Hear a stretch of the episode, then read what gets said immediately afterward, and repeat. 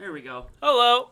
Hi, everybody. Oh, we're just starting right away. We're starting so. right away. Oh, well, fuck, dude. Welcome to Football After Dark, episode eleven.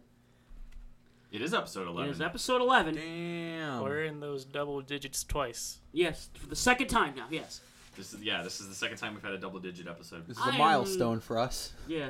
And it will be every week. We're PBing every week. This is the most yeah. consistent we've done anything in our entire lives. This is true. Potentially. Potentially. Uh, maybe, yeah.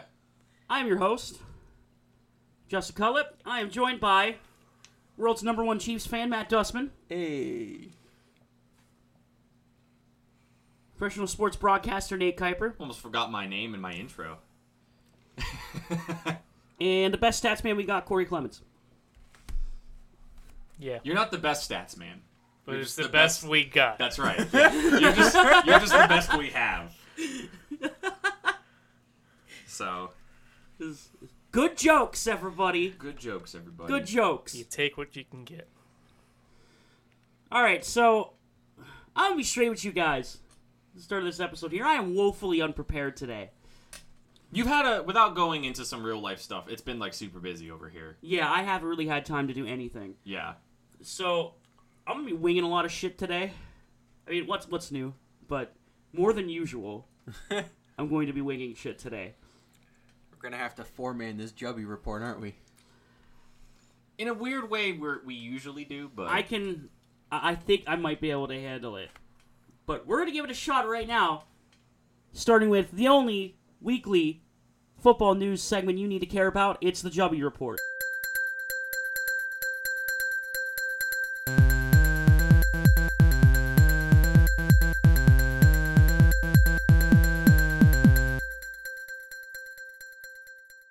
Welcome to the Jubby Report.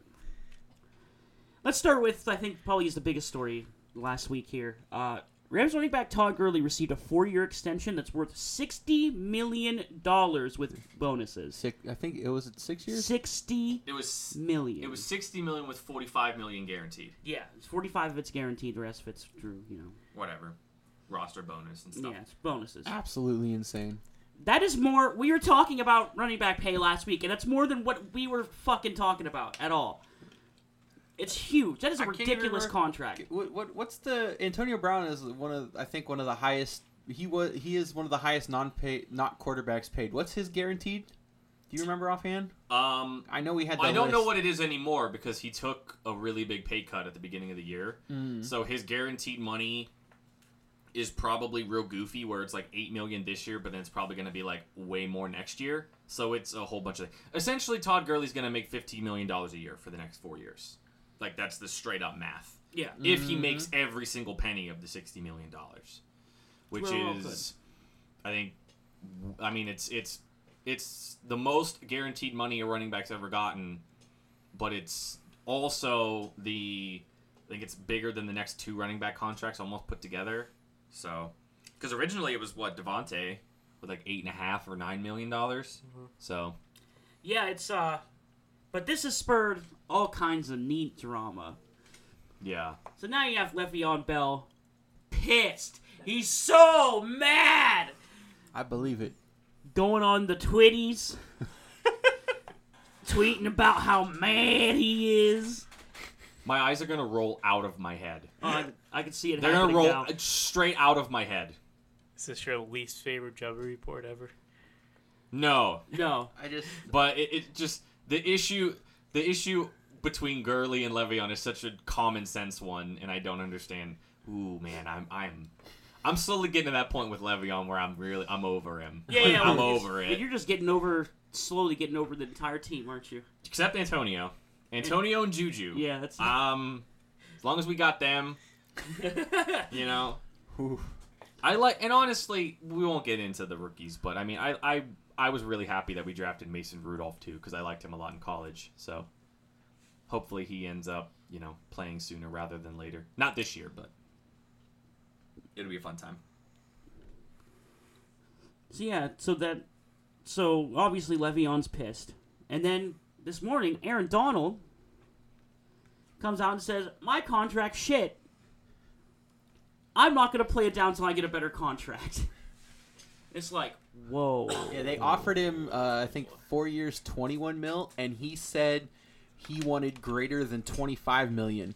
And like like you just said, there, there's belief from some around the league that no matter the fines or the effect on his free agency, Aaron Donald will not play another down on his existing contract, like you just said. So like, he is yeah. pissed.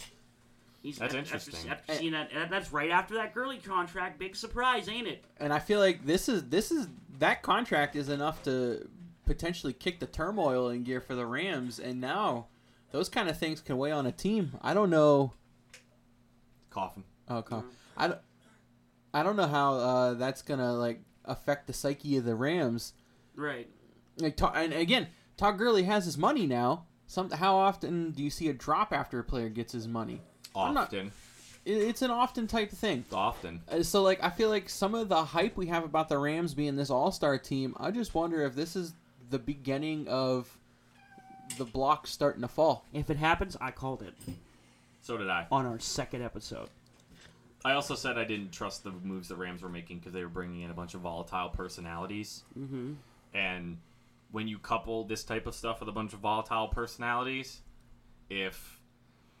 I can't remember who it was, but I think they said the only the only time you get disappointed, like, uh, expe- expectations sow the seeds of disappointment. So, like, the Rams are supposed to be, like, one of the favorites in the in the N F C. And if Aaron Donald not being there and Todd Gurley taking a step back because he has his contract now, which usually happens, and then they start maybe not winning as many games as they were supposed to win, and you have players like Ndamukong Suh and Aqib Talib and Marcus Peters on your team... You know, things things can happen. Stuff yeah. and stuff and things can happen. Basically, so, guys, it's crybaby week. It might. yeah, yeah. Uh, yeah, I guess for the Rams it is anyway. Yeah, I'm yeah. thinking about it. Yeah, it's it's kind and, of and crybaby week. I guess Le'Veon. Le'Veon being a little baby boy. Julio, we'll get to Julio. Julio got his contract. He got something. He I don't got, know what he got. He revised his contract. And, like, he's showing up to training camp, but I don't yeah, know if he got the... Yeah, apparently he resolved his issues because he's at, he's at training camp now. But they, but I also saw something that he's not getting any more money. It's just some sort of weird revision of his contract. Yeah, they did something. He's, yeah. And they're upload, they're front-loading it so he can oh, get money. They're front-loading okay. it, I think, so you can get the money now and then work on the extension or the extension and raise, whatever, next season because they, okay. they passed the... Wasn't there a deadline or something that they passed? Yeah. Or, yeah. Yeah. This is a next story I think is really, really, really fascinating. John Gruden and Khalil Mack haven't spoken once since January. Yeah, I saw that report. This morning, yeah. Like, I I love it. I know you love it. you're you're you're eating this you're eating it up.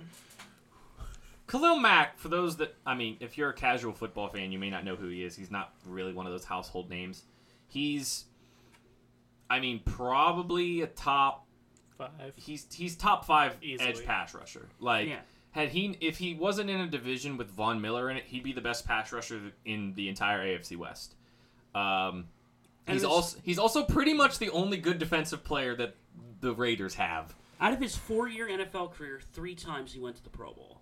Yeah, well, okay, Just yeah. want to lay that out. There like, you go. That, so. that that explains pretty much everything right. to you. The man's heavily talented. Yeah. And uh, I think the only time and time they haven't spoken, and now he's holding out for a contract, and he's not reporting to training camp.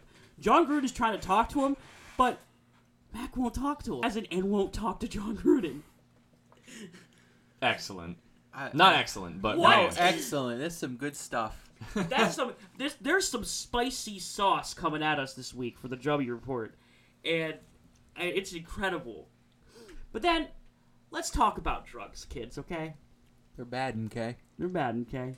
Drugs. We were talking about how Josh Gordon is actually free of drugs. Yeah. Still is, a, I guess, free of drugs, according mm-hmm. to what we've been hearing. But he has now skipped training camp to go to rehab.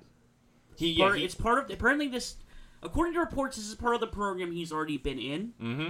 So, yeah. like, this isn't anything huge news. This like isn't new. It's not like, oh, my God, he's doing the weed again. Send him to camp. Yeah. No, he's... This is just part of the process. But I saw, like, huge reports of this going around, like, oh, he might be gone, blah, blah, blah. No. It's it's not about him missing time at camp. I talked to, actually I was talking to he, Corey about this yesterday. They're really obscure about it, but it sounds like he may miss games. Well, no, he, here here's the thing. He he checked himself back into, he didn't check himself back into like actual rehab, but he went back to the facility because he, I don't want to say he had, he didn't have a setback, but he has, he, he, one of, one of the big things about his drug use, he has really, really bad anxiety and stuff like that. He has a lot of issues and stuff, which turned him into a drug addict, and he was a, he drank a lot and stuff like that. So he went back to like, sort of like get his mind straight, because he kind of, you know, wasn't feeling quite himself, I guess, was what I was reading into. That's fine if you're not in the middle of a football season. But if this dude is, and I, this is what I said to Corey, like, what's going to happen if he's on a plane going to Los Angeles and he starts not feeling himself? Like, if he starts, if if this type of thing spills into the regular season and Josh Gordon is constantly having to take breaks away from the team to make sure he's staying sober, then he's not actually helping the team because he's not going to be there. You know what I'm saying? So it's not anything that – it's going to be one of those things that a lot of people blow it up because it's the offseason. There's nothing to talk about. It's going to be one of those things that, like, everyone talks about, but it doesn't really matter right now. But that could mean a whole lot in, like, middle of October or November, especially if the Browns aren't winning. Well, here's my take on it. I feel like – I mean, I obviously some preemptive and he checked himself back in. I feel like some of it is so he doesn't have to be on Hard Knocks. Ooh, that's an interesting theory. I, I feel like the Hard Knocks storylines would be taken up with Josh Gordon every time he's like not off camera. Like, Josh Gordon's in the bathroom. You think he's shooting up weed in there? So yeah, like, I feel I feel like to to get the focus on the team or the rookies, because the Browns offseason, they got enough storylines going into Hard Knocks as it is. Just taking the Josh Gordon out of the equation to keep things smooth, because I mean that's gonna be a stressful thing, you know. All those cameras and documentarian people, documentarian mm-hmm. people, uh, they're gonna be up in his face and asking him to recall the trauma, the drug abuse, and everything else. And he's gonna have to talk about things he probably doesn't want to talk about on camera to other people. Mm-hmm. So, like, my take on it is, yeah, th- this was totally planned from the start, so he doesn't have to be on Hard Knocks. Him not being there though becomes a story.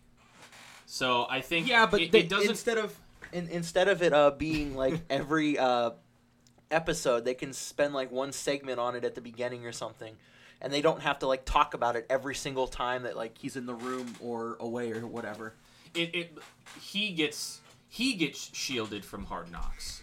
Now the other guys could probably are probably going to get asked about it. But yeah, but they will support him, right? They don't. It doesn't matter. Like they could say whatever they want about Josh, and they'll, like you said, they'll support him. But him being, I kind of, that's a good point. Where like him getting asked about it, I'm sure they don't want him worrying about that type of stuff. Which is interesting because I feel like, I mean, the Browns decided to go on Hard Knocks.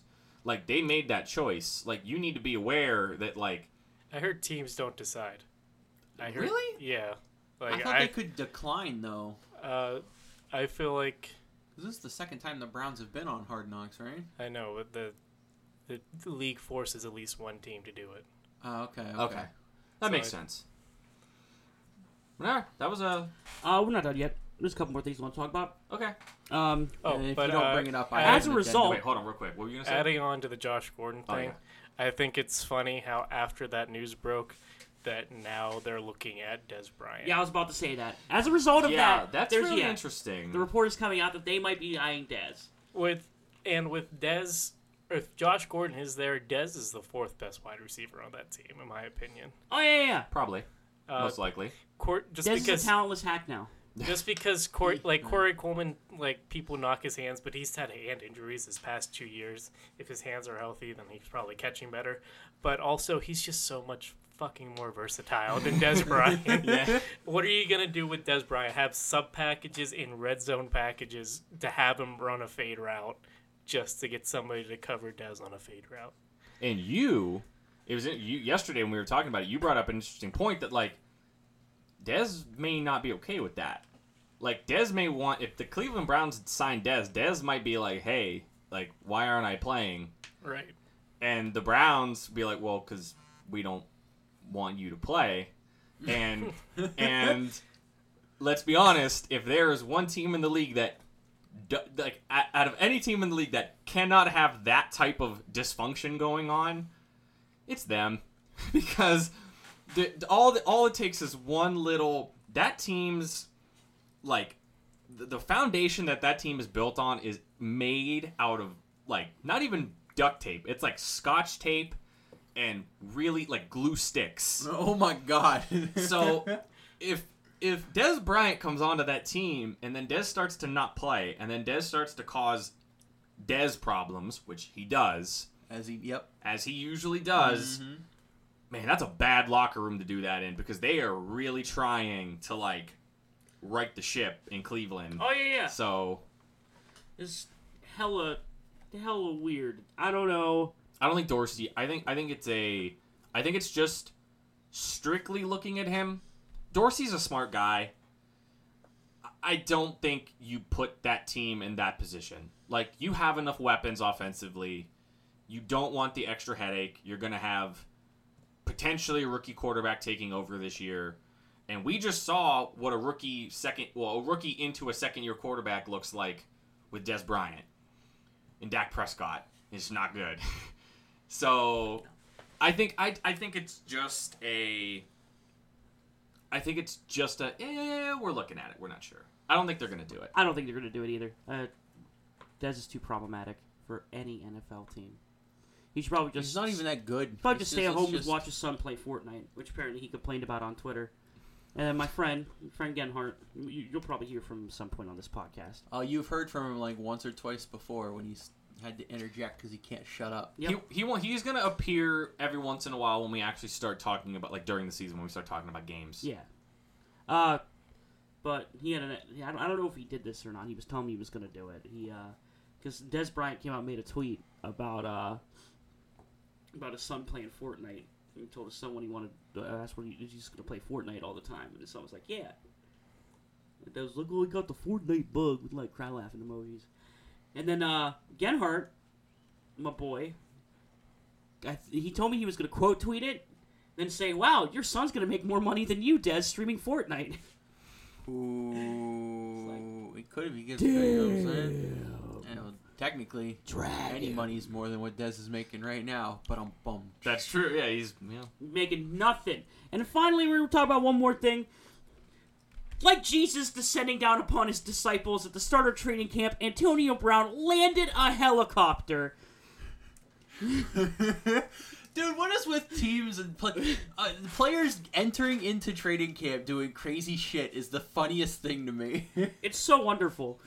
Like, last year he he showed up in a in his car, and he has a car that's just strictly like Steeler stuff. Like it's painted black and yellow. I saw it actually because I went to one of their training camps and he had it parked.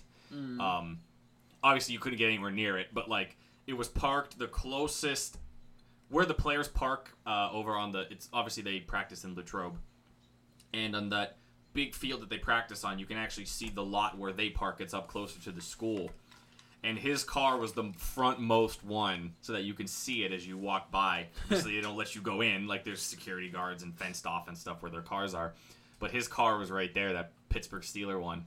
So this year he decided to, instead of driving, he was going to get dropped off in a helicopter. So He has, he has like, three Rolls Royces, doesn't he? He has, like, the, the classic Rolls and then, like, yeah, his the his, Galaxy-wrapped newer one, mm-hmm. and then, like, just the red and or yellow and yeah. black. He likes Rolls Royces. He's not, like, a... Antonio apparently Didn't isn't. Antonio land a helicopter himself? I don't think so. No. I'm I'm not sure. I don't think so, because I think the helicopter eventually took off. After. I'm pretty sure. We might have had someone co-piloting with him. Maybe, yeah. But no, he, yeah, he, he he's not a sport car guy. He's a... Some Wolf of Wall Street bullshit. Yeah. Nah, Antonio is... He was on Jimmy Kimmel with his kids, and it was really funny because his kids were, like, play fighting in the chair while Jimmy Kimmel was trying to interview him, and it was really funny. And, uh... I didn't know Antonio Brown had four kids. Oh, yeah, really? They were in the helicopter with him. Oh, yeah. I, did, I, I He brought out the two little ones. He has, like, four kids. I didn't know that. And Jimmy Kimmel was like, are the other two kids going to be jealous th- that these two are on T V? And he's like, oh, yeah. He's like, they'll be jealous. So that's the that's the Jubby Report this week. Sorry it's uh, so dysfunctional. Yeah. I, I uh, it's been a week. We just had like an open little forum for the Jubby Report. Yeah, it's a different one. It was like a it was like an editorial article as opposed to, you know, like a weekly report. You get a yeah. bu- you get a bunch of people, you know, can just kind of throw out their opinions. So, all right. So this uh, this episode is the continuation of a couple things. We're still doing team reports. Uh, I believe it's me doing the Bengals and you doing the Bills, right? Mm-hmm. And then we also wanted to, I guess, discuss a little more in depth about all these players that are holding out. Just a couple of them. And like I said, we're going to mention Julio and what ended up happening with him. Uh, and then we're also doing, this was Corey's idea, that, and then I sort of added this little caveat because I think we could spend a, a, way too much time talking about it if we if there wasn't some sort of parameter. I want you to pick, all th- all four of us are going to pick two things. Two things. And it could be a combination of anything. It could be, you know, what to your heart's desire. What two things do you need to win a Super Bowl? Two things. You pick any two things you want. Um, you could say, uh, I want the best G M available. You could say, I want the best quarterback. You could say, I want the best coach. You could say, uh, I'm going to build defense first. You could say, I'm going to... Whatever you want to say. So, but that was Corey's idea. And then after, as I was thinking about it as the day went on, I was like, man, we'd probably be sitting here for a real long time. And then, of course, we're going to continue our projections. Uh, this week we are doing the A F C East. Last week we did the N F C East. So now we're doing the A F C counterpart. And um, I'm wondering to see... I'm if you're if you're playing along at home, which I hope you are, wherever you're listening, uh, start taking over-unders as to... Do the Patriots, like, what are the odds that all th- four of us have the Patriots winning more games than the other three teams in the A F C East combined? That'll be a fun one to do. Because I'm, I would, I would say at least two of us are going to do it. At least two of us are going to have the Patriots winning more games than the Dolphins, Jets, and Bills combined. So, I think, I know, I, I'm almost certain Corey did. Like, almost, I haven't looked at what Corey wrote, but I'm almost one hundred percent certain Corey did. It's, it's a doozy. Yeah. Oh? In the yeah. words of Matt Dustman, I'm sure of, it's a doozy. It's a, it's an oof big mood. It is an, it's, an, it's an oof? Big mood. Big mood oof. Oh, boy. So, I guess, um, you want to go first with the Bills? Yeah, I, I'm, it's going to be shorter. Right. Uh, Bills are terrible. I mean, like, they're just, they just hemorrhage talent on offense and just, like, somehow they keep a solid defense.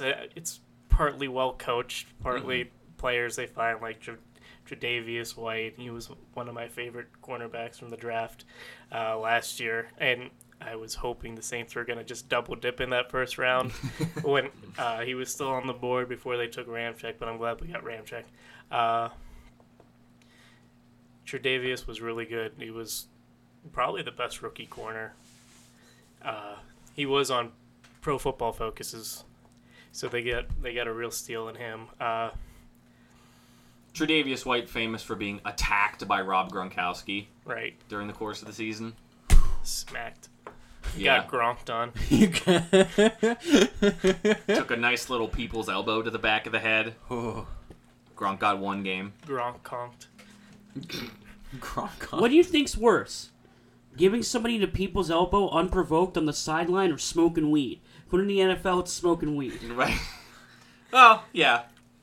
Uh, I think Marcell Dareus was their leading pass rusher in sacks. He had like eighteen sacks, like or sixteen sacks, like a year, the year, yeah. maybe last year.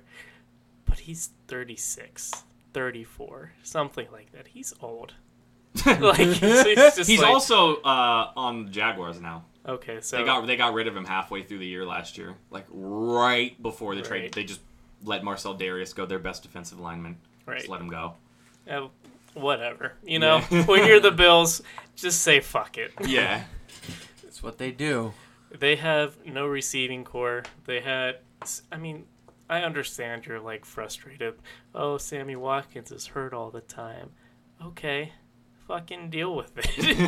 He's the best receiver you have when he is hurt. Like, uh, when Sammy Watkins is less is less than one hundred percent, he's your best receiver. And he's by miles. Like, it's not even close. Kelvin Benjamin, like, he had a good rookie season, but he's turning into Cheeseburger Eddie.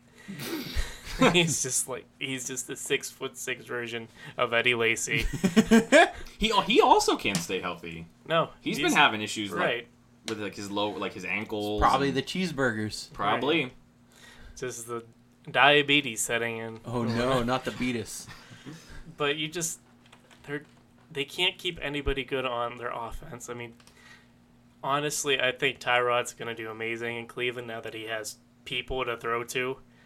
Like, he did, he was serviceable without anybody to throw to, and the only thing that they had to do was cover LeSean McCoy, but now they have a committee that's altogether better than LeSean McCoy. At this point, yeah. Right, definitely. And then receivers that are miles ahead of whatever Buffalo had. So Tyrod wasn't your problem there. Mm-hmm. I, they're just, like, so dead set that a quarterback is what they need to win. They're just giving away players and letting players go that aren't a quarterback. And then they got Josh Allen. Right. Who I think all of us simultaneously agreed on that rookie episode we did was, out of the big five rookies, he was the, well... in the worst situation. Yeah, he was in the worst situation, mm-hmm. primarily because he went to Buffalo. Right. And it's like... he's got a big arm, which impressed a lot of teams and like could translate to the N F L, but he also had the worst accuracy yeah. out of any college quarterback. And it's like worse than what, like, in college, his accuracy was worse than what backup quarterback accuracy yeah. are in the N F L. Mm-hmm. And usually you get worse when you go to the N F L. Yeah. So it's, uh, it's sort of the same thing with Joe Flacco. Right. Where Joe Flacco, coming out of college, he was the exact same thing as Josh Allen. He had a big arm. He was big. He was strong. He wasn't very athletic. He wasn't very accurate. But look at the team that Joe Flacco needed in order to win a Super Bowl. Like, you needed three perennial Hall of Famers on defense. You needed an unbelievable offensive line. You needed a really smart G M. You needed a pretty decent head coach. And you needed a good run game. And you needed a good run game. The Bills have maybe one of those things, because Sean McDermott is not a terrible coach. Right. That might be the only thing they have of all of those necessary things. Oof. So you let you have they have no like foresight for the future and what's coming up, because they right. let Gillislee go. He was young and like talented, even though your running back's thirty years old and only gonna last you a couple more years, and then he doesn't even do that. it, I mean, he did report to training camp, so you know, he might play a game maybe before they find out that he had someone hired a hitman yeah hired a hitman to beat his girlfriend up. Jesus before Christ. They drop the Van Hammer on him, right? I think the Bills would almost be thankful. Like, oh, man, there's another good player we can let go. Right. It's just, like, I just don't understand what they're doing. Like, it's like they're trying to be worse than the Browns. They just keep trying to tank over and over again. Right. But I don't think the Browns were trying to tank. I think right. the Browns were just... A... I know, but that's... They're trying to be worse than the Browns, and they're somehow not... doing worse because they make the playoffs because of some like fucking Andy Dalton fuckery. Yeah, I think a lot of people take, and you mentioned Tyrod. Look, I'm I'm not discounting Tyrod. Last year, and, and like I said, he's never had the weapons that he's had. He didn't have the weapons in Buffalo that he has now in Cleveland. But I think the bigger issue with Tyrod is that Tyrod was almost like a m- even more timid, like Alex Smith, right? Where he refused to take risks, And when you have, like, really good receivers, there are going to be moments where you have to trust your receivers, especially when they're that good. And we've never really seen Tyrod, like, kind of put a team on his back and, like, carry them. And again, we're talking about an organization that has a fan base that has the shortest, like, I guess you call it, like, a fuse of patience. It is microscopic in Cleveland. The fuse of patience in Cleveland fans is so small that if Tyrod goes, like, if they lose the first game against Pittsburgh and then he has, like, a bad first quarter, they're going to boom out of the building. Like, they're they're not going to want to see him anymore. Like, they're going to want Baker. So, this, it's, like, in a, a lot of pressure on Tyrod. So, and again, like you said last year, yeah, he took the Bills to the playoffs. You know what it took to put, get the Bills into the playoffs? Oh, boy. Andy Dalton completing, what was it, a fourth down and fifteen in a meaningless game against the Baltimore Ravens where they blew a coverage and Brandon LaFell ran like fifty yards for a touchdown. Was it LaFell? Yeah, I think it was LaFell. That's what put the Bills in the playoffs. And then they got held to like three points against Jacksonville in a game where Blake Bortles ran for more than he threw. So the Bills are in rough shape. Right. And we haven't even predicted what their record's going to be yet. Oh, man. So, it's going to be fun. I can't wait to hear what you guys all have them at. Yeah. The Bills are hemorrhaging talent, and they just... everything's fine to them. Like, right. We made the playoffs last year. We'll let everybody go. Like, fuck it. We'll get some butts in seats, some more people through tables. Right. That's almost... I don't. I would never want to see the Bills play, because I just want to go just hang out in the parking lot before the at Bills game. games. Like, just to see people just get lit I wanna, on fire. I want to go. To, I want to go to a Bills game with our friend Shane and watch Shane join in the madness. Oh man, dude! If Shane's listening, we're sorry. Like, man, Shane, I don't want you to put me through a table, but I'd put you through a table if that's what you wanted. Yeah, I was gonna say, like, we'll, we'll figure something out. Like, do you, do you think the Bills owners have some sort of stock in plastic table companies? Someone, look, Corey, you have your laptop. Look it up right now. We need to do this. Matt, we're, if, if it's true, we're going to send our our exe- uh, investigating reporter, Matt Dustman, over to Buffalo. We're sending him to East New York. Investigative journalism. Rochester. Yeah. We're sending him to Rochester to figure out the conspiracy behind the Bills Mafia breaking all these tables to drive up the stock of plastic tables that they happen to have a stake in. Oh, no, we're no. we're digging up conspiracy theories here on Football After Dark. People, just, we're just asking questions. That's you know right, what I'm saying? Man. The biggest problem with card tables is they only buy them once. Exactly. Right. What if we could get them to buy them eight times a year? Yeah, it's true. You got anything else about the Bills? That's it. Or, or is half of New York done, be, or I guess a third of New York done being sad? Fourth of New York. A fourth of, oh uh, yeah, a fourth of New York, yeah. So continuing that, oh boy, I'm gonna move over to the Bengals.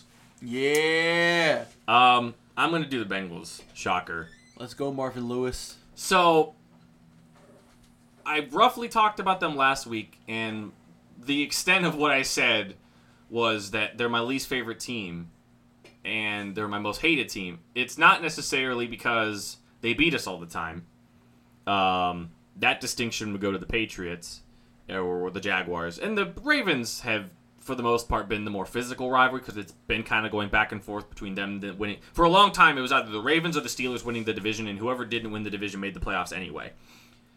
Uh, but it has it's kind of shifted away from that, and it has now pretty much become two times a year, uh, at some point in the N F L season, there are, I think there are two hundred fifty-six games in an N F L season. There's actually two hundred fifty-four, because the Steelers-Bengals games are not football games. Oh, no. They're, they're th- brawls. They're brawls. Like, it's, it almost never... never doesn't happen, where at some point during a Steelers-Bengals game, something happens and it just turns into an absolute, like, let's see who can, let's see what team can hurt the more players on the other team. But if we're going to talk about the Bengals from a personnel standpoint, um, I personally think, and I talked about it on, and Justin's nice enough to always plug my show, which I appreciate, and he doesn't need to do that. But I'll plug your show every single time. It's uh, Kuiper Knows Best, premiering every Monday on Y S N live dot com slash Kuiper, ten a.m. You should watch it. Anyway, go ahead. Thank you. Um, I talked about them on Monday, and I said that very similarly to how I kind of feel about the Falcons, even though I don't think the Falcons are nearly going to be this bad, the Bengals roster is just awful. Like, I just don't... First of all, they're, they let their two best offensive linemen go last year in Whitworth, who ended up being a real big part of what turned the Rams around, and I think his last name is Zeitler. Uh, he ended up... He was a guard, and he ended up going to Cleveland. He played okay. He wasn't superb, but they ended up letting their two best offensive linemen go. Jeremy Hill and Giovanni Bernard have kind of given way to Joe Mixon, who was kind of a disappointment last year. He only had like two or three good games. A couple years ago, they let Marvin Jones and Mohamed Sanu both leave in free agency. And you can make an argument that both of those guys are probably two of the best number two receivers in the entire N F L. The, the Bengals is the best quarterback in the N F L. Right, yeah. Bengal, the Bengals had both of them plus A J Green and let them both go. Their defense has gotten exceptionally worse over the last couple of seasons. They're not really replacing some of their best players. Geno Atkins is getting up there in age, and he, he got injured a number of years ago and just really hasn't been himself ever since then. Uh, they haven't really been able to replace Domata Peko very well. Vontaze, I'm not even going to talk about Vontaze Burfict because I try my best not to swear on this show, and I will if I talk about Vontaze Burfict. He's just the absolute... I have a shirt. I'll say this. I have a shirt of uh, the scene from the Pittsburgh... Uh, Cincinnati game on Monday night a couple years ago, or not like a couple last week. It was last year. It wasn't even a couple years ago, where Juju Smith-Schuster just absolutely blasts Vontaze Burfict and stands over him. And I have a shirt that has that picture on it, and the top of the shirt just says "Karma," which is the reason that's there is because after the game was over and Juju was being asked about the hit he put on Burfict, you can hear Antonio Brown in the background yelling the word "Karma." You know. I get that we live in an era where football is in this weird state where we're trying to make the game safer, and those type of hits and that type of barbaric nature that is associated with football is kind of being phased out. There are thousands. There are thousands of players in the N F L. There is only one guy. There is one human being that plays in the N F L that deserves to get absolutely rocked in a game, and it is Vontaze Burfict. I dislike that man so much. He is nothing but a just a dirty, just... I don't want to call him a thug because of the, the social connotations of a thug, but like there's just no other way I can explain. He just has absolutely nothing going for him except for the fact that he is just overly aggressive, overly just... He's just a dirty player. Like, I've seen him, and it's not even about, he's like, oh, well, you're a Steelers fan, of course you say that. It's not even about just what he does against the Steelers. I watched him against the Packers dive at Martellus Bennett's knees after a play was over when Martellus wasn't even looking at him. I watched him get into a fist fight on a sideline and shove a referee and get ejected from a game. Like, he, after that hit that he suffered on Juju, he failed a drug test and is now blaming Juju for it. It's just, it, he is just an absolutely despicable, awful human being as far as, like, on the football field goes. And it just makes me utterly detest the team that he plays on. Not to mention the fact they have Adam Jones, who was a, another uh, potential Cleveland free agent signing. I didn't know that was a thing. I saw that this morning, that Adam Jones is being courted by the Cleveland Browns. Um, Adam Jones is another player who... I think just overstayed his welcome in Cincinnati and sucked up a whole bunch of money. And certainly outside of being a body, a warm body out there for the Bengals, I can't remember a single time where I was like, wow, man, Adam Jones just won that game for the Bengals. Or, wow, he really stepped up that series and cost them things. They've had a couple draft picks in the defensive end that haven't really worked out. Darqueze Dennard was a top uh, corner a number of years ago, and he has barely played. Um, they can't seem to get Tyler Eifert healthy, and he's one of the best tight ends in the league when he's healthy, and for some reason they kept him. for some reason, and they I think they even re-signed him to a long-term deal, despite the fact I think Tyler Eiffert's played a grand total of like six games over the course of the last three years. And the final point that I'll say is Marvin Lewis should not be the head coach of the Bengals anymore. Like, how much longer can a guy... And I understand he's probably very well respected in the locker room and very well respected among coaches, but there is not another guy in the N F L that can have as many seasons like the Bengals have had over the course of his tenure, which is over fifteen, going to be over fifteen plus years now. He has one playoff. I don't think they have any playoff wins. It's either one playoff win or no playoff wins.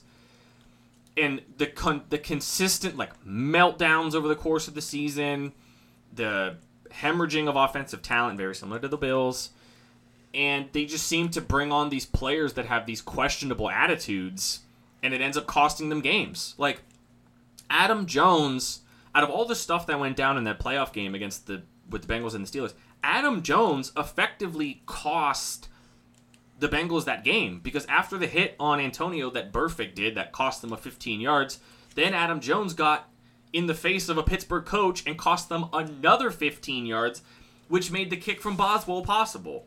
So, but they and then they kept him. They kept him. Going into this year, it's just the the perfect word to describe the Bengals for me is just meh.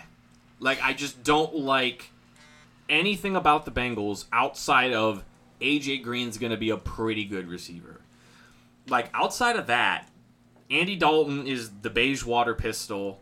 He's not that great. He's a C, C-plus quarterback at best. I mean, I always like the Red Ryder B B gun. I, Bridgewater pistol, I like. I didn't even make that up, but I, I use it because it's fitting. I don't like their offensive line. Joe Mixon is easily, out of all those rookie running backs that we discussed last week, he's easily the one that's the most forgettable because he's kind of forgettable. Like, he didn't really play that well in a situation where, I mean, he, he was projected to be one of the best running backs in that class, and he ended up going to a team that really needed him, and he didn't play well. I don't like their defense.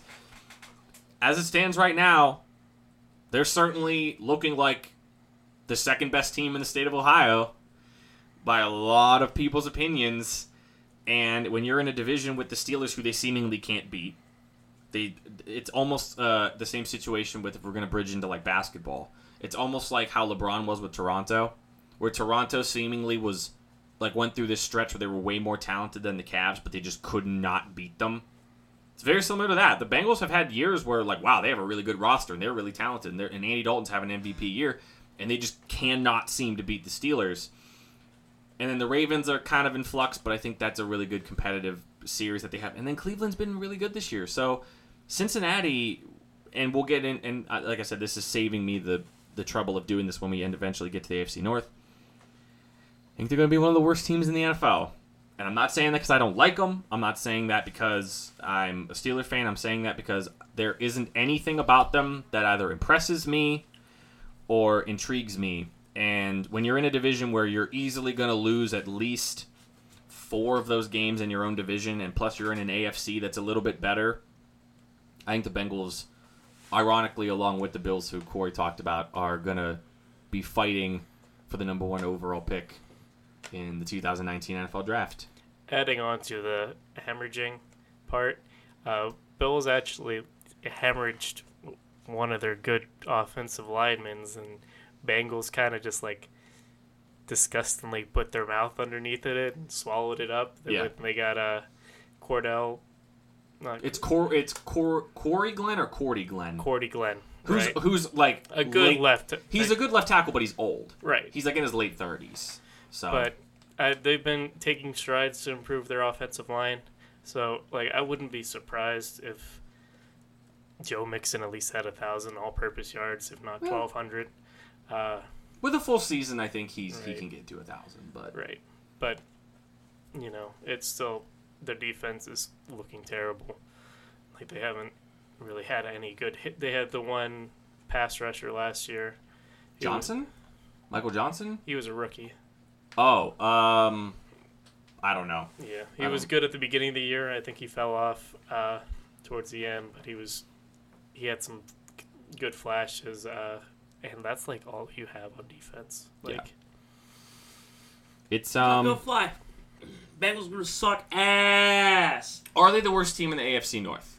Oh yeah. As it stands right now. Uh. I think they definitely have the lowest ceiling. Okay. Uh, yeah. That's, I, I, I don't think it's a question. I think that's they're definitively the worst team in the A F C. That's a fair... Unless things go really, really bad in Baltimore. Right. That's yeah. what... That's, yeah, that's Baltimore has a high chance of just, like, exploding. Yeah. Just... Like, Baltimore could, like, it bust out and everything, but they are... They already started building for the future. They got Flacco's replacement. Their defense is still good. Yeah. They've started working. So, like, if they do... Like the Bengals have no backup plan. The Ravens have backup plans mm-hmm. and have started thinking about the future. The Bengals got nothing. They they were supposed to start on the future this year when they were finally going to get rid of Marvin Lewis when he was like, I'm going to retire. And he was like, nah, I'll come back again. Yeah. I mean, Marvin Lewis, Brett Favre that organization. And they could just fire him because he sucks, but they won't. Right. Uh, I think there's been good reports from Lamar Jackson from training camp. Uh, but the only, like, thing I have with that is, like, you're playing against, you're having him go against, like, a good secondary. Like, you, if anything, the Ravens have just been building and building on a secondary mm-hmm. for the past few years. But you're also, his competition's Joe Flacco. Right. So. And he also is a wildly inaccurate college quarterback. Like, that dude's not ready for a pro offense. But he's like, not this year. But not this year. Next year, who knows? His this is Flacco's last year, right? It's his, his last deal? year. It's his last year on this deal. Yeah. So if he doesn't, if, he, if it doesn't work out for Flacco, if you look at Lamar's accuracy numbers from his three years in college, they, they substantially all, improved each year. Yeah, it went up every year. So like, maybe I I think he'll. Couple years in the league, he'll be a sixty percenter, but not his rookie year. Right. All right. Do we want to go to the like holdouts? We could just do like an open forum about how we feel about all these players that are holding out. That's uh, fine. Yeah, that's fine. Because I think it's. I mean, we talked. We touched on it a little bit because we talked about Aaron Donald already, and. Does Aaron... Okay, I'll just... We'll just do it like this. I'll just ask questions. Um, Aaron Donald doesn't play a single down this year. Does it affect the Rams' win total, and if so, by how much? Because you got to remember, they still have... They still got Brockers. They still have Suh. They still ended up getting those good line... Those good corners and Peters and Talib. They still have a really good offense. So, does it affect their win total, and if so, by how much? That's a tough question. Um, well, that's that's essentially right. how you have to look at it. If you're I the, think if you're at the Rams. Where I think at where they are now, if anything, it affects maybe one to two games. Yeah, it it affect does it affect their win or loss, or does it just affect how maybe? Right. That's what I mean. It's like a differ, differential, like right, like if they win nine games, like I think. Aaron Donald could have been the difference between Nine two ten. of them. Would yeah. you arguably oh, okay. say that Aaron Donald's the best player on that team? He's the best defensive player in the league. Like, by... I mean, we talk about Pro Football Focus a lot, but they did, like, a piece on him, and they were like, it's not even close.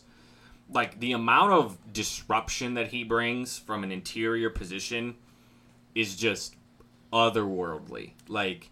I feel like that alone is one to two games. Uh, just, just that they just straight up flat. Lo- they're just flat. They lose. I one hundred percent. They wow. would, one to two games that he could cost. He with his, he, I mean, just time his pressures, his ability to disrupt. He could stop a pass, get a sack, do something to save a game or turn the tide in a turnover favor. Yeah, if he holds out the whole, you'd like go look at probably like a couple games. Like, man, that was really close. If Donald was there to stop him, right. You know what I mean? Yeah, I, I completely agree with Matt.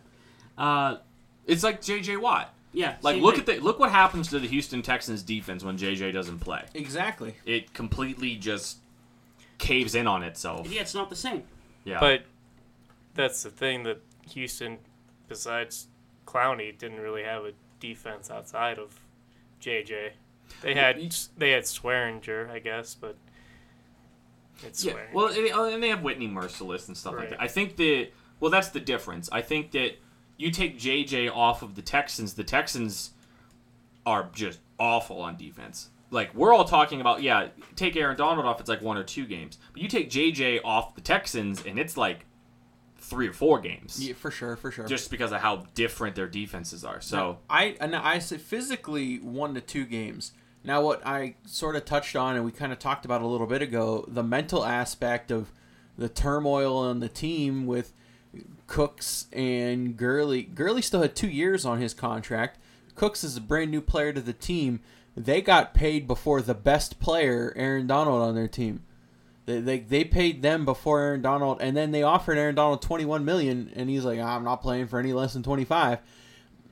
And like you said, they got all those quote-unquote problem players, Kuiper, like you said, between Peters, Sue, and whatever Talib. else. It just really makes you wonder. Physically, one to two games. Mental aspect, it, you still have a young coach, still the youngest coach, right? Yeah, he's like, thirty-one years old. He's thirty-one years old, and he's still the youngest. It just, just because he, he's not like a rookie head coach anymore, but those kind of things, it's going to test his mantle. I, I said that the most dangerous thing to do with somebody who's young and em- gets immediate success is to remind them how successful they were immediately, because Sean McVay is what type of coach? He's an offensive coach, correct? Correct. He's an offensive coach. The two players that you mentioned, what side of the ball do they play on? Defense. Oh, no, no the, the the people they signed were offense. Right, yeah, right. I'm sorry, yeah. The people that they brought in on one-year deals, what side of the ball do they play? Those are the defense. Read between the lines. Sean McVay is kind of saying, we can kind of make do with anybody on defense, because if I get my guys on offense, we can win games. In a weird way. Like, you can kind of look at no, it. No, you can look at it that way. I just right. N F L history disagrees with him. Oh, no, N F L history one hundred percent disagrees with him. But it's one of those things where you look at it and you think, wow, like, Sean McVay and the Rams are really, really prioritizing their offense. They have one of the best defensive linemen in the N F L, and he's mad, and he doesn't want to sit out. And then you bring in all of these kind of quote-unquote misfit players all on one-year deals, and chances are they're not going to be back because they still haven't paid Goff yet. Yep. They still have to pay Jared Goff, which yep. is, I kind of talked with, with Justin about it yesterday. How can you not give Goff over twenty, twenty-four million dollars a year? He's a franchise quarterback, and if you have one, you got to pay him. So it's this dangerous thing that I feel like the Rams are kind of trending in this position where Sean McVay is, and I don't think Sean McVay is like, he doesn't come across as like a conceited, like, know-it-all guy. But Sean McVay was successful immediately. He brought an offense that was dead last to first. And now it kind of seems like the Rams are falling into this trap where they think they could just make do with warm bodies on defense because their offense is going to be so good. Well, we saw what happened with the New England Patriots, where if you kind of don't really prioritize your defense, you go to a Super Bowl and you give up forty-one points, and although you scored thirty-three. So I think Aaron Donald is a that's like a big deal. Like I think I think it's going to get like glossed over because people are going to do that. Like, oh, the Rams are going to be fine. The Rams got Sue until he was like, yeah, they got it for one year. Then after that, when Russell Wilson gets a squad again, and Jimmy Garoppolo gets another year, and if Josh Rosen ends up being as good as a lot of people think he is, those are three really good quarterbacks mm-hmm. that you got to go up against th- twice a year, and you're not going to have the best overall defensive player in the league potentially. Like, that's not good. So, what about uh, what do you guys feel? What's another player that we? I, I, I got to talk about Le'Veon Bell. We already kind of talked about Le'Veon Bell. Um, David Johnson. Didn't he say he's going to be there? He said he was going to be there, but he is another one of those running backs that's going to want a contract. And this Gurley thing definitely affects David Johnson. Sure does. It does, but at the same time, because of his injury, I don't think he has... He has, like, a leg to stand on to get paid, but he shouldn't get Todd Gurley money because he missed a year. Right. He has more of a leg to stand on than Le'Veon does. Yeah, because he's young. Yeah, he's young. Because because Dave, yeah, because David's younger. He only missed one year. His injury wasn't. If you're talking about like okay, running back injuries, wrist in, wrist and hand injuries are not nearly as detrimental to your long term career as like lower leg injuries. Right. And Le'Veon's had two. David's had none. David's never been suspended for drugs. So David's got a little bit more of a leg to stand on than Le'Veon does. But David, he did say he's going to go to camp, but this, man, the Rams, like, really put the rest of the N F L, like, on notice. Like, dude, if you got a running back who's healthy and he stays out of trouble, you pay that dude. Like, you better pay that guy. Because I think it's part of the shift in the N F L again. Like, I mean, franchise quarterbacks and everything are successful, but, like, a lot of the, I mean, you see the Patriots, they drafted a running back in the first round. You're starting to see the shift where it's easier to find good running backs and to build a team around than it is to find a franchise quarterback. Yeah. Yes, that's true. But I also think, like, if you have an elite running talent, you, it lowers the bar for what a franchise quarterback could be for your team if they don't have to make as many plays. A lot of like a lot of teams they were trying to like Colts Peyton Manning it where Manning they had a, a die and whatnot, but they never really had a running game. Not that good of an offensive line. They just used the quarterback to wing everything, and teams started to try to emulate that, and that's why you saw the increase in passing, uh, more emphasis on wide receivers. And now you're starting to see it reel back a little the other way because N F L works in cycles.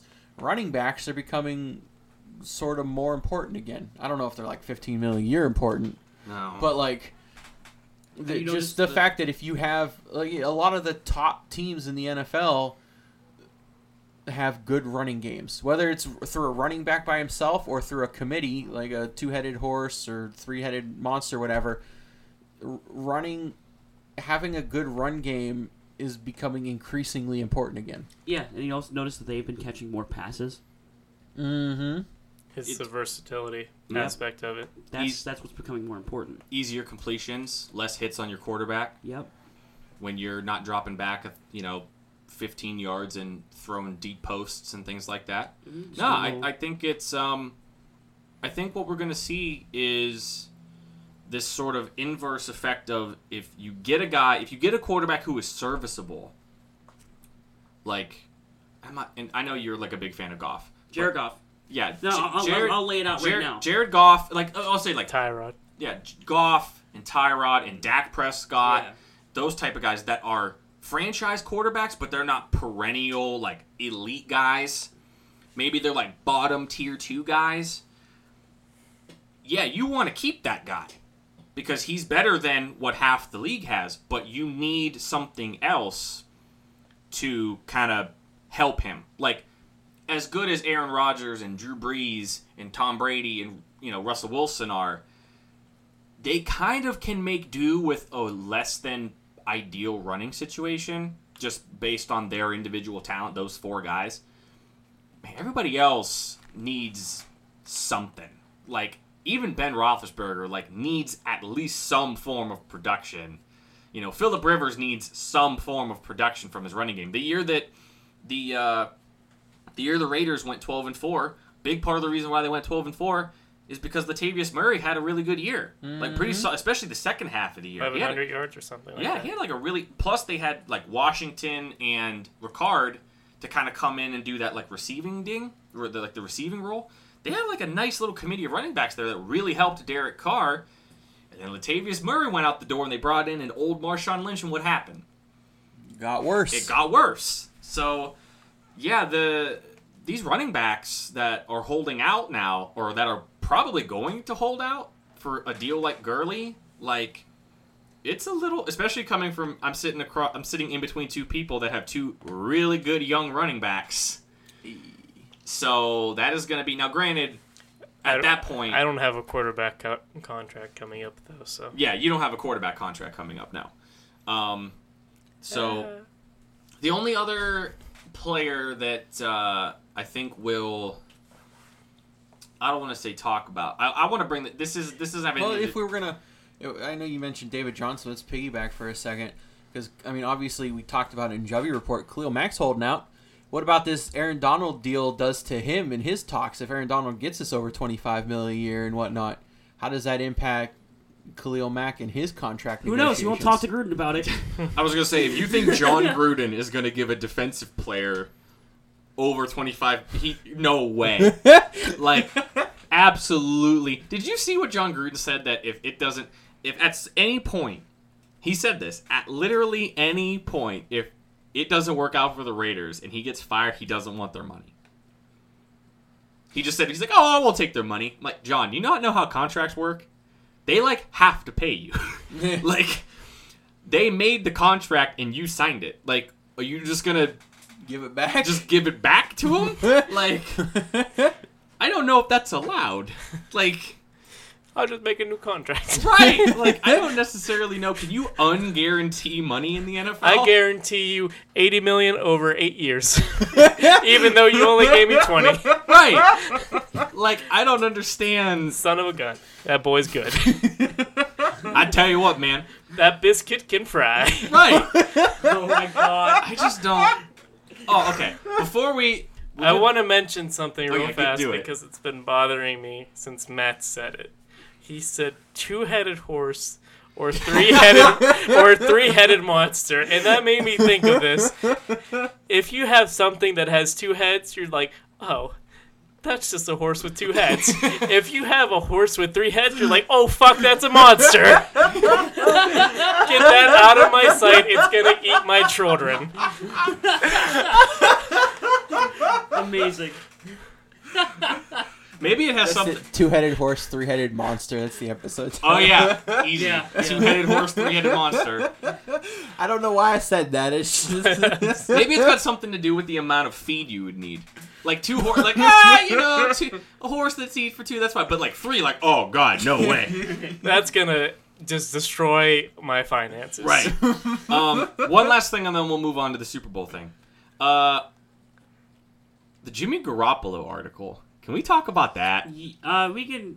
Just for, like, briefly? I would cover very briefly, because we're, we're already over an hour. Uh, you two know what I'm talking about, right? He was dating some old lady. Or no, what? no, no. The thing about when they were asking him about his time in the Patriots. Oh, oh yeah. that part. Yeah, that I don't part. Know. I didn't read that, no. He... They were just asking him about, you know, his time with Brady, and I'm paraphrasing it, but this is literally what Jimmy Garoppolo said. Is like, yeah, I thought I was better than him from the jump. Oh, shit. And, I like that. And he said, he's like, it wasn't anything, like, against him. He's like, but that's just, like, the nature. Is like, he's like, at, at points we wanted to kill each other. He actually says that. Like, at some points, Brady and I wanted to kill each other. But like, I love it. And, like, I was talking to Justin about it yesterday. And he said that, you know, it, it's, I've always, I've always felt like I was really good. And I felt like they, you know, they spent the pick on me. And he was told that, you know, that he was kind of, he had confidants in him, that confidants within the Patriots organization that were telling him that, like, hey, like, once Brady's gone, this is going to be your team. And I guess, like, very shortly after he kind of felt like that time was coming, that was when he was traded. And it's interesting that uh, some people may know this. There's a video that exists out when Jimmy eventually became the starting quarterback for the forty-niners. There's a video of Brady, like, in-game, in-huddle, mic'd up. And then it's juxtaposed next to Garoppolo in huddles on the sideline. Oh, yeah, up, I saw that. And they sound exactly the same. Yeah, yeah, I saw now, that. Now, part of what Jimmy is saying is that from a skill standpoint, he thought he was better than Brady. Now, he couldn't have been... He couldn't have had the intangibles of Brady at the start, right? Right. But then you see that video and you think to yourself, wow, he sounds a lot like him. So a part of me is thinking that maybe over the course of like that two years, Garoppolo started to pick up on the things that Brady kind of had the edge on him. Mm-hmm. And Brady was like, oh no.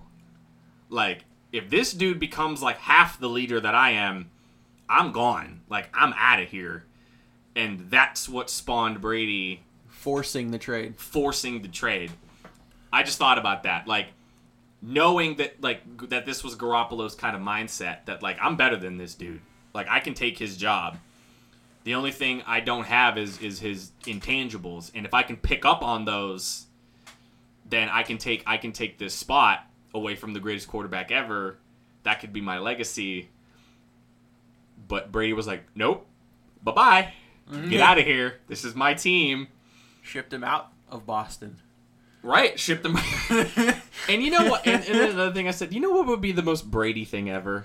Because this is one of the most fascinating stories ever. Like, this is one of the one of the coolest things to ever happen in football, because I think it's just so unique. Like, we've never seen this happen before.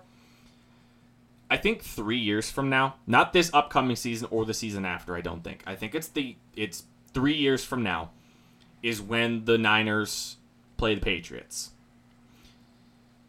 Brady will be forty-three. You think he's still playing in three okay. years? He wants to play until he said, listen, he said he wants to play until he's forty-five.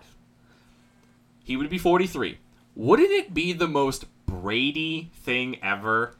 If Garoppolo turns out to be really good, he plays well this year, plays well the next year, maybe they're a playoff team, whatever, and then they, and they're going into that year, and everyone's hyping it up like, oh, man, we're going to get Brady versus Garoppolo, and Brady goes, yeah, I'm done. Oh, my God! And just bounces. He retires two years early, and he just bounces before he ever has to go up against Jimmy Garoppolo. Would that not be the most Tom Brady thing ever? Oh, that would be the... Bradyest Brady. Oh, it'd be the most Brady thing ever. Like, he was like, ah, ooh, man, I'm forty-three.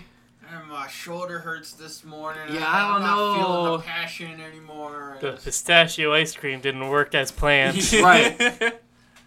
Guerrero didn't stretch me properly this morning. I'm I'm feeling a little... But, like, I thought, like, oh, man, that would be the most... Because you know the second the season ended, the season two years from now, and that schedule was like, okay, here are the matchups. Everyone, everyone on the face of the planet would be like, there it is, right there. San Fran, New England, Jimmy versus Brady. Here we go. And then Brady would just retire. Like, Brady just retires, just like, nah. Oh no, my God. I'm all right. And then of course, no one's gonna, no one's gonna. He's never gonna say like, oh yeah, I retire. You know, whatever. He's gonna say, oh, you know, I'm tired. And then people are gonna say, well, I mean, you, you never get to go up against your uh, your old contemporary in in in, uh, in Garoppolo. He's like, well, there's going to be a lot of guys I never go up against. That would be the Brady answer. The Brady answer would oh, be, yeah, of course. Yeah, the Brady answer would be, well, there's going to be a lot of guys that I never get to play now, but I mean, I'm forty-three. People are like, but no, really, dude. Like, come on. Like, you didn't want to go up against Jimmy. Man, I want this to happen now. I don't think he's going to play for another two years. You don't think so? No. You think, how? Okay, well then, in that sense, do you think this year's his last year? I think it's either this year or next year. Well, that's what I'm saying. If it's yeah. if it's right, it's either this year or next year. Ah, man, I in that sense, did the Patriots make the right move with Garoppolo then? Uh, it depends. If he on... doesn't actually fulfill what he said he wanted to do and play right. till he's forty-five, depends on how many Super Bowls they win. Yeah, I did read an article that said that Brady owes the Patriots at least one more Super Bowl because of what he did, essentially throwing away their future. I, yeah, I mean, I believe it. I don't know if he's going to be able to do it, though, because the talent in the N F L is getting better and better. And, and the Patriots are... getting worse. I yeah, talent-wise, they're getting worse, but at the same time, every time we say that, they still go out and win twelve games. I, I think, yeah, you're right, but I also think that this is the first time that we've ever seen... I mean, dude, they're trying to trade Malcolm Mitchell. Like, who on earth... Are they is gonna going, throw the ball who to? Are they going to throw the ball to? Like, I understand they have the one of the best tight ends in football, but, like, if you're throwing a Gronkowski twelve to fifteen times a season or a game, he's going to get hurt. It's just almost a factual, like, it, it's like a probable fact that he will get hurt if you throw the ball to him that much. And, dude, if he goes down and you don't have Amendola and you don't have Michael Mitchell and you don't have Brandon Cooks and you don't have... I know they drafted Sony Michel. Dude, if Gronk goes down... what are they going to do offensively? Like, what is going to happen? So, but that's the uh, that's the Jimmy Garoppolo story. So, do we want to get to Super Bowl? What yeah, it takes to win a Super Bowl? Uh, we're... Do you want to just skip Super Bowl? and We'll, we'll uh, do that next week? Yeah. Oh, you know what? Yeah. Because we, we, we we're, spent... we're, running, we're running long. That's fine. Yeah, we had our couple. Let's, let's do our predictions here real quick and then sign off. Yeah, that works. We'll do the predict- That gives us more time to, like, kind of gauge out what we want. Because we just came up with that idea yesterday. Right. That kind of gives us more time to gauge out what we, exactly what we want to do, the game plan, stuff like that. Um, right. We have the A F C East again. Once again, this is the Dolphins, Jets, Bills, and Patriots. We already talked about the Bills a bit, and we talked about the Patriots just now, so this might somewhat be a little bit redundant, but um, we'll do the specifics. Who? I'll go first. You want to go first? Yeah. I have the Bills, Dolphins, and the Jets winning one more game than the Patriots. What? Oh, shit. I have the... Oh, wait, you mean combined. Right. Combined. Okay, okay, okay, oh, okay. I have okay. the Buffalo Bills at last at three and thirteen. I have Miami at second or third, whatever, second last place mm. with four and twelve. Uh, Jets are five and eleven, and Patriots are eleven and five. Okay. That's one thing we didn't talk about. Sam Darnold's holding out already. Yeah, because he didn't get. They didn't sign him. Right. They didn't sign him to his rookie deal. Yeah, and he's one of like the wow. three rookies that haven't signed yet. Right. Mm-hmm. Uh, yeah. Now, I think our, all of ours are probably going to be pretty similar. The numbers will be different. Yeah. Well, I have, and like it, it's. Their schedules are pretty... I think it's pretty straightforward. There's a few, like, anomaly games, especially in the division when it's not the Patriots. Uh, but I have the Bills in last, four and twelve. Then I have both the Jets and Dolphins at five and eleven. Yeah. And then I have okay. the Patriots at eleven and five. So two straight people with the Patriots at eleven and five. Who are the five losses? I, I just want to know, offhand, okay... You since you just you're, since you have yours up right now, who are the Patriots' five losses? Week two at the Jaguars. Okay. Week six versus the Chiefs. Okay. Week nine versus the Packers. Okay. Week thirteen versus the Vikings. Week fourteen at Miami. And that's five. And that's five. What about you? I have week two at Jaguars. Week nine against the Packers. Week ten at the Titans. Ooh. Uh, okay. Week thirteen. With the Vikings, and then week fourteen at the Dolphins because they're going to lose one division game. Okay. I just I just wanted to know. All right, All right Matt, who are your uh, do your A F C Easties? A F C Easties. All right. Sorry, I was checking lost thing. I wanted to make sure my numbers lined up. Oh, so. Okay. No, that's fine. No, I got the Bills at four and twelve, the Jets at four and twelve, the Dolphins at five and eleven, and the Patriots at eleven and five. Wow. And I the Patriots losses I have, they're gonna. I mean, it's gonna be similar Patriot fare. I have them losing week one to the Texans, week two to the Jaguars. Uh, they'll win week three, week four, week five. They'll lose week six to the Chiefs. So coming out of week six, they'll be three and three. But then they hit their stride. You know, they beat the Bears, beat the Bills. I have them losing to the Packers, but I think it'll be close. Beat the Titans, beat the Jets, beat the Vikings, lose to the Dolphins, beat the Steelers, beat the Bills, beat the Jets. That's why, like, I feel like people are gonna like claim things are going bad again when they're three and three early in the season and not realize that November right. hasn't started yet. But like, yeah, the other teams. I mean, I the.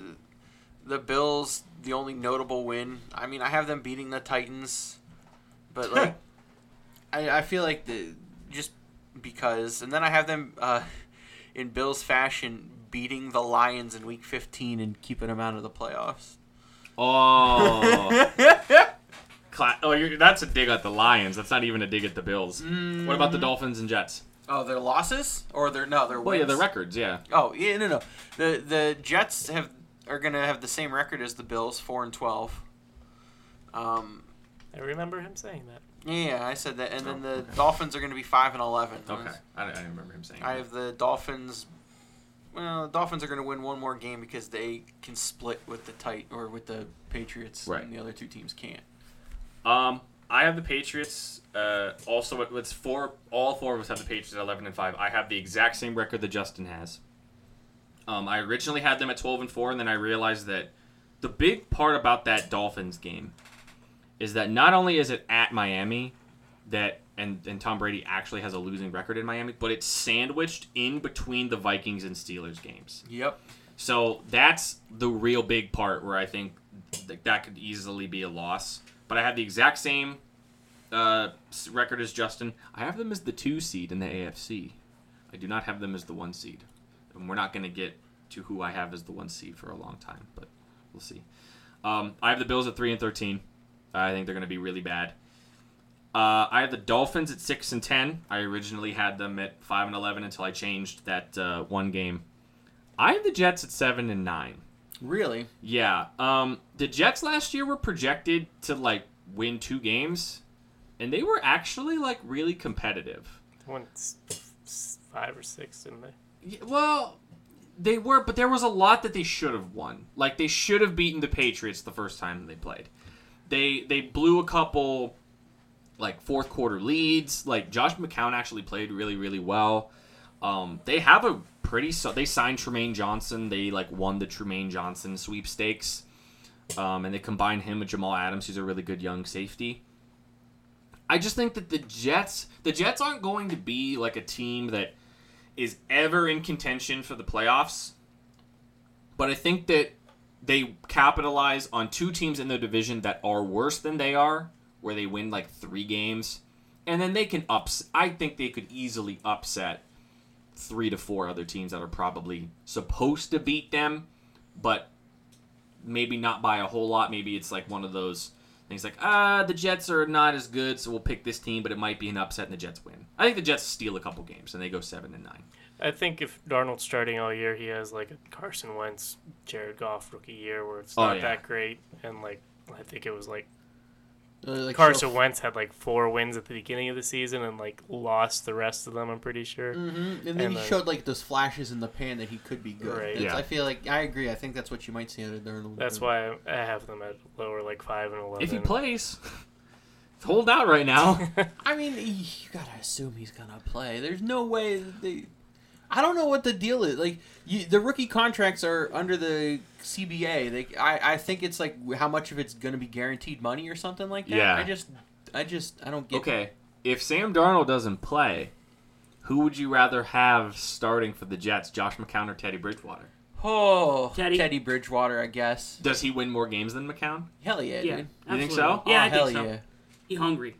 So you, would your okay? Would your projections change if you knew today Teddy Bridgewater was the starting quarterback? Yeah, uh, they would have uh, at least one less win. One less win? Than than what I have them at right now. Yeah, with yeah, Darnold. With Darnold. Oh, with Darnold. Oh, what I have down here right now is assuming Darnold's playing. Oh, okay. okay. So you're saying what you have there is assuming Darnold plays, but if Darnold doesn't play, it's one less win. So you think Teddy wins less games? Yes. Okay. And Darnold, yes. I think Teddy so, would win about the same, maybe one more, only because he's got a little veteran status, and he wouldn't get like shaky in like a big moment. But even then, I feel like he was very average. Yeah, that's in the Minnesota. thing. He, that's the thing. He was he he never showed like brilliance. No, not at I, all. I, I, and I think McCown just. I don't know. I take McCown yeah. over Teddy. I think. He wasn't playing bad last year. Right. He played okay. You have, the, you have the quarterback that's familiar with the system and the, for another year, mm-hmm. familiar with the players and the receivers and the offense. Uh, coaches are the same. I think just that familiar, familiarity with the system gives him the edge over Teddy. Yeah. Also, Terrell Pryor is a Jet. Is Fun it? fact. I didn't know he signed. He is. So their receiving core right now is Terrell Pryor, Robbie Anderson, Jermaine Kearse, and maybe Quincy Enunwa if he comes back from that neck injury. I mean, it could be good. That's, like, not bad. Yeah, that's, that's not like, bad. A pretty solid receiving core. No, it's pretty solid, and they right. still have the good defense. I just, I feel like they're growing pains, yeah. and everything. That's why I have them so low. Like, the Jets are, like, a year away, or a year or two away from being, like, a pretty okay team. Like pretty much, exactly. They're, gonna they're go... a Brady retirement away from almost winning the A F C East. I think if Brady retired right now, I think the Jets would win the A F C East. Like, the Dolphins are just cleaning house, and the Bills just blow. So, the Bills just blow. So, I think I think you're right about that. Yeah. Um. So. Ooh, what division are we gonna do? Yeah. So we're gonna talk week? about everything for next week. We got on the docket for next week. We got what does it take to win a Super Bowl? We got yep. uh. What what teams we want to talk about? N F C. N F C. We're, we're gonna go to the N F C, but do we do the South? Or okay, well. South, West, or, or north. north? What do you want to do? We have an N F C South fan and an N F C North fan, so I'm assuming you'll. That's where you'll go. So it's you because you, you're gonna say North, right? No, unless you want to, unless you want to throw another division out there. Who do you want to do, Justin? Between the three, finished mm. up with the Easts, and then we'll do Let's the. Let's do the West. You, you want to do the N F C West? Let's do the oh, N F C West. Man. What do you want to do, Matt? No, the N F C West is fine. That just means we're two weeks out from the A F C West. do you, what do you want to do? Uh, it doesn't matter. Doesn't okay. I, I, I have the South done already.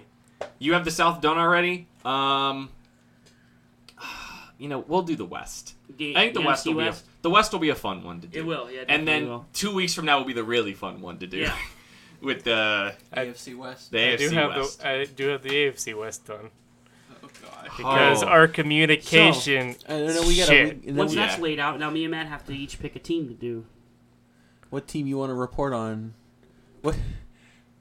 We're getting we're, we're getting pretty deep into it. We've covered a lot of teams, actually. We have. Holy shit. We're how thorough. About, how about I get a hold of them and bring in our boy, Dome, to do the Giants? I like that idea. That'd be a fun one. Guest Giants reporter? Yeah. Our, our Giants beat reporter? He's already been on the podcast let, once, you know? I'm letting you guys know right now, you're not ready for Dome analysis. Oh, it's going to be like excellent. You, you guys think we're memey, and you guys think we like joke around a lot. You guys have no... Well, they have an idea. I mean, they have a, a sample. He, he's been... He was, he was on a podcast with us for like three hours when we did the, the, the draft episode. Scheme-wise, Dome probably knows more about football than all of us, but he's also doesn't care. Well, assuming yeah. we can work it out in a week, maybe. If not, you are you saying you want to do the Giants?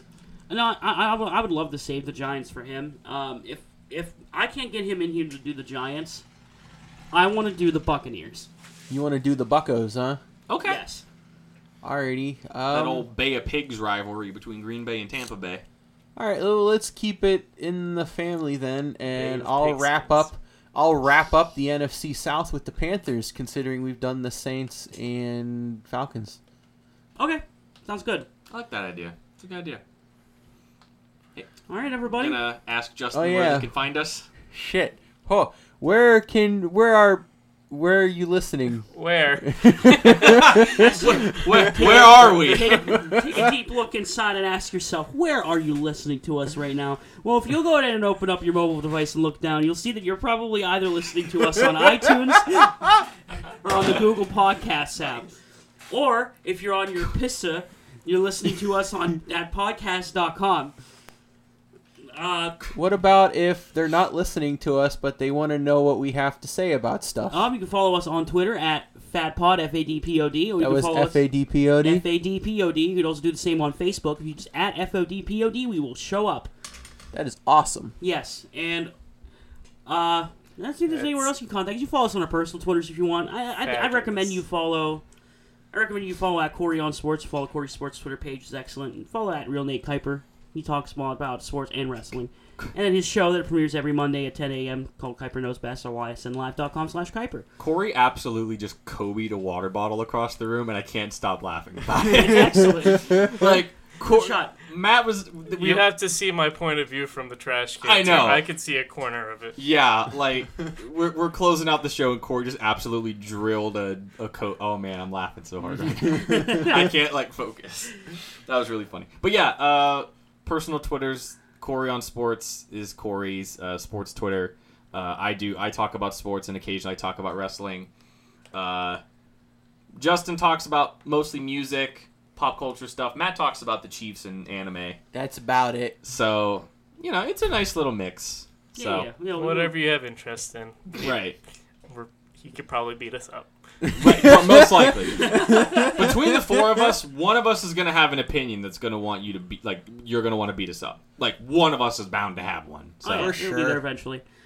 The hot the hot takes that we spit out on Twitter. Oh my God. Don't don't look at it. All right, everybody. I'll see you next week. I won't. I love I you. I can't see any of you. Oh, yeah. You're not uh, blind. I was saying we didn't we didn't make the joke. Uh, it's not right. over yet. Justin loves you, Kuiper doesn't. That's yeah. it. We'll, th- that's yeah, a good one. We'll do happened. that. Yeah.